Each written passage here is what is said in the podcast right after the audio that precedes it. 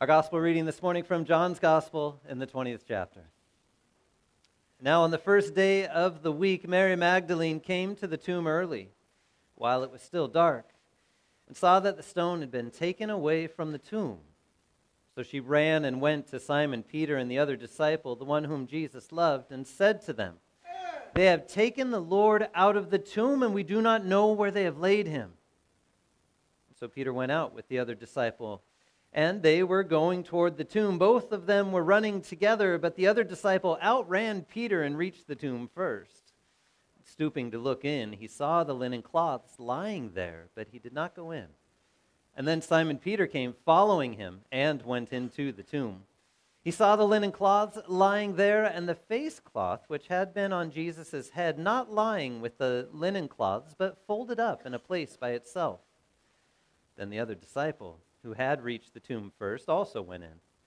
And he saw and believed.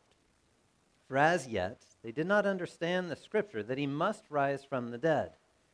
And then the disciples went back to their homes. But Mary stood weeping outside the tomb, and as she wept, she stooped to look into the tomb, and she saw two angels in white sitting where the body of Jesus had lain, one at the head and one at the feet. And they said to her, Woman, why are you weeping? She said to them, well, They have taken away my Lord, and I do not know where they have laid him. Having said this, she turned around and saw Jesus standing, but she did not know that it was Jesus. And Jesus said to her, Woman, why are you weeping? Whom are you seeking? Supposing him to be the gardener, she said to him, Sir, if you have carried him away, tell me where you have laid him, and I will take him away. And Jesus said to her, Mary. She turned and said to him in Aramaic, Rabboni, which means teacher. And Jesus said to her, Do not cling to me, for I have not yet ascended to the Father, but go to my brothers and say to them, I am ascending to my Father and your Father, to my God and your God. And Mary Magdalene went and announced to the disciples, I have seen the Lord. And that he had said these things to her. This is the gospel of our Lord.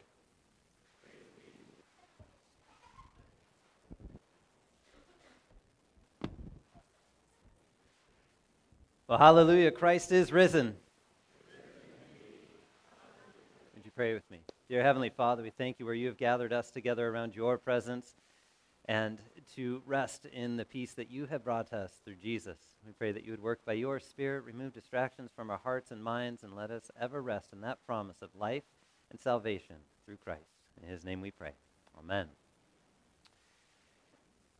It's been an amazing development uh, that we've been able to see over the years, and it's always quite interesting to me remembering back even two decades ago or a little bit further back when you could go to an event and everybody that went to the event watched the event.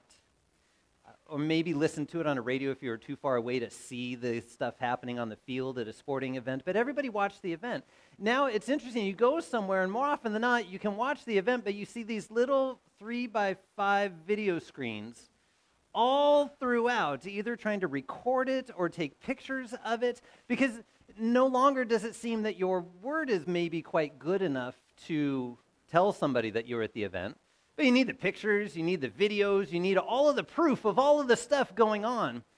And, you know, there's times I bet we wish we had some of that from Jesus' day. I mean, all we have from Jesus' day are the words, right?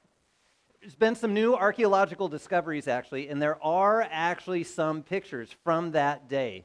Uh, even back before Jesus, one of the first ones actually is um, Moses. It's pretty amazing how good the clarity was for 1,500 years before Jesus as they came through the Red Sea. It was absolutely amazing. I mean, the selfie culture we thought was new, but I mean, really, people all throughout time have been a little bit self focused and want to show that they're at some particular place. Huh, is, Jesus and his friends, man. You, you get a good shot with the disciples as you're gathering together. And it's a little pixelated, but not bad. Last Supper. even in that day, you still got the shot up the guy's nose when they're trying to get the picture. And if you ever want to know what it's like, yeah, that was a hard one. But he wanted to show people, you know, what was going on. But today's Easter. And uh, so as the pictures went on, I think they had kind of a development in filters and things too. Uh, it gets a little clearer. Empty tomb, resurrection, you know, smile on his face once again. But think through that time. I mean, that moment when Maundy, Thursday had happened, Jesus had sat with his disciples, knowing that one was going to betray, betray him. Judas leaves the party, goes out, goes to the chief priests and the Pharisees, and for 30 pieces of silver, the price of a slave in the Old Testament, he hands over his friend, his teacher, the one whom he had seen miracles happen by the hand of. And then the dark of the garden, after that dinner, as they go out singing hymns and singing songs and praying in the dark of the Garden of Gethsemane, as Jesus prays to his Father for that cup of wrath, for that judgment for sin to happen in some other way when he says, Let this cup be taken from me. Father, if it's your will, let this happen in any other way. Yet as your son, let your will be done, right? Taken out in the dark, Judas then betrays him with a kiss, stands alone in the garden as all of the company that came with the chief priests uh, take Jesus off to be tried. Then bouncing back and forth between the chief priests and Herod and Pilate and everything else, all throughout the middle hours of the night and the early mornings, and then the beatings and everything else that happened on Good Friday, and then left after the sky had gone dark in the middle of the day, the temple curtain torn in two, Jesus' last breath on that cross is taken. Jesus' final words spoken. It is finished. Father, into your hands I commit my spirit. My work is done. Think about the juxtaposition of that for just a second all of this work leading up for Christ. And then in that moment, before the Sabbath hits, before that weekly Sabbath rest, that seventh day, he completes his work. Sound a little familiar? Go back to creation. Similar thing goes on. God speaks everything into existence, sets everything up, everything is working perfectly, and he says, This is very good, and he rests. When Jesus rested, in the tomb, buried. And everyone expected that that was the end. That was it. That's what any of us would think. I mean, there he was. Mary was there. Joseph of Arimathea was there. Nicodemus was there. All of these folks were there to lay him in the tomb. You have all of these eyewitnesses there to know that he was not fainted. He was not uh, kidding. He was dead. And So they went back home in the dark of the Sabbath to rest and mourn and grieve. But then Easter. But in their minds, really nothing had changed.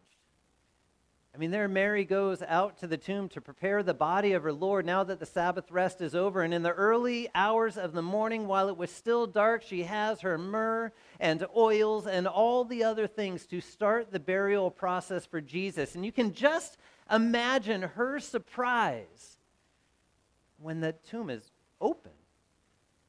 Remember, it was sealed, it had a guard in front of it. I can just imagine the conversations going on in her mind as she was going there. What am I going to say to the guard? Are they going to let me in? Do they think that I'm going to take the body away? How are we going to respectfully take care of this situation? And then there's no one there. The guard is gone, the stone is rolled away. Everything that she thought would be there wasn't. I mean, not even Jesus. He was gone emptiness. The very one whom she saw die and buried the day before, not there. She runs back to all of the other disciples. And remember that in that day and place, if you were going to concoct a story of something, the way the events and the account of the resurrection play out is not how you would write it by any means. You see, because you wouldn't have a woman in that day be the first witness of things. Okay? Her word would not have been listened to. Her word would not have been believed. There would have been no reason for anybody to trust her word. In fact, whether it was out of doubt or excitement, the disciples went to go verify this, right? Peter and John running along, making it to the tomb, and John is very apt to make sure that you knew he was faster. I always love that part.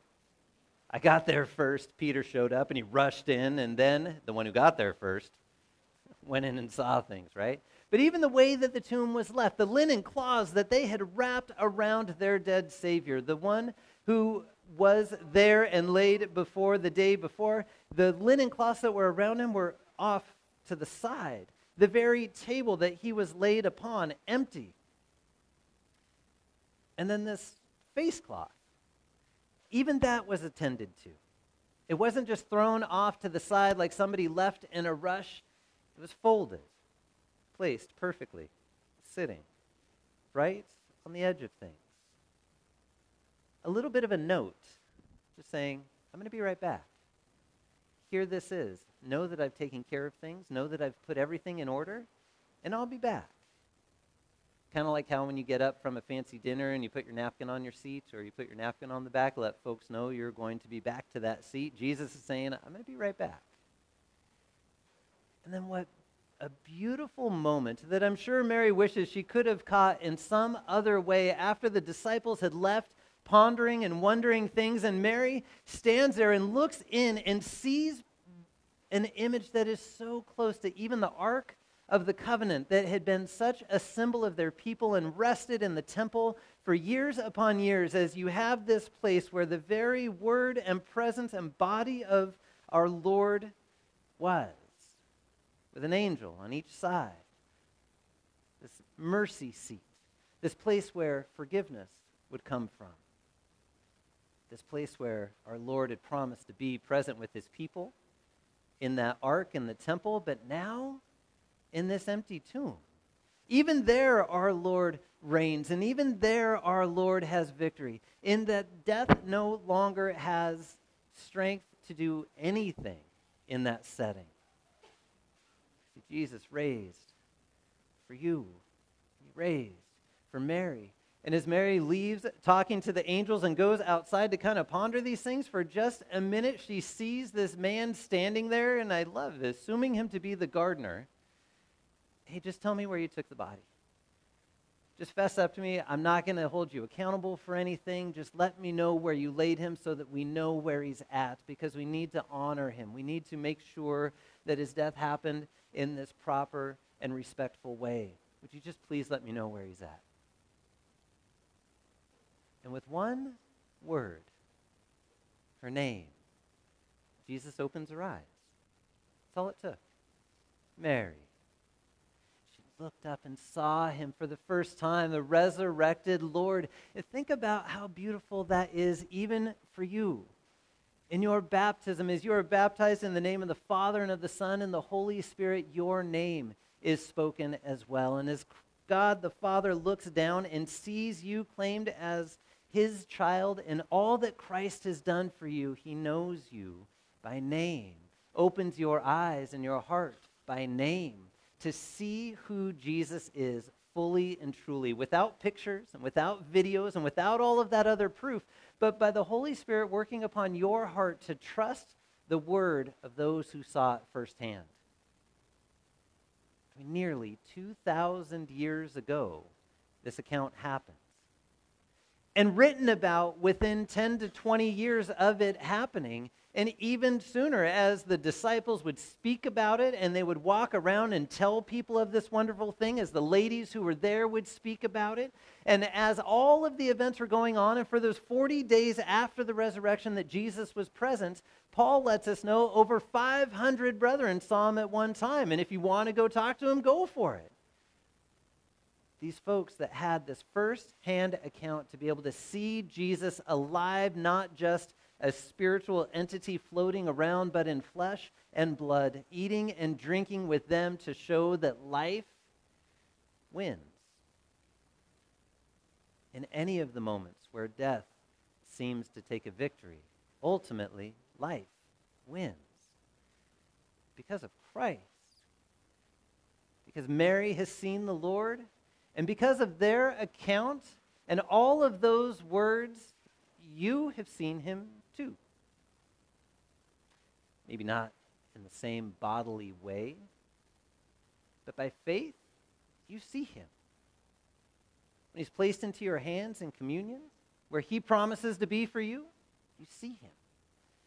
Where you see his love that would shine like no other, work through the hands and feet of his baptized children and their words as they care for you and one another. And as you care for others, you see the work of God being done. And there will come a day when Christ returns, just as he had promised, just as he had laid that face cloth down in the tomb for Mary and those to know that he was going to come back, he's given you his word.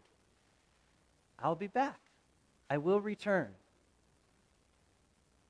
And then, what a beautiful moment when you're going to look up and go, I've seen the Lord. And you get to live with him into eternity because of what he has worked out for you in his death and his resurrection. What a joy to hold on to. Amen. Would you pray with me? Dear Heavenly Father, we look forward to the day where words and pictures and proofs will not be needed, but Christ will walk amongst his creation in a real presence as we will enjoy eternity in your presence as you have made us uh, able to do, as you have redeemed us through the work of your Son, dear Father. As Christ has died and risen for us so that we would be forgiven of our sins and made right before you. We pray that until that day comes, you work by your Spirit to keep our eyes focused upon Christ and all that he has done for us. And though we walk through dark times, even the valley of the shadow of death, we won't fear anything that goes on in those moments because we know that you have won. And you give us the victory. In Jesus' name, amen.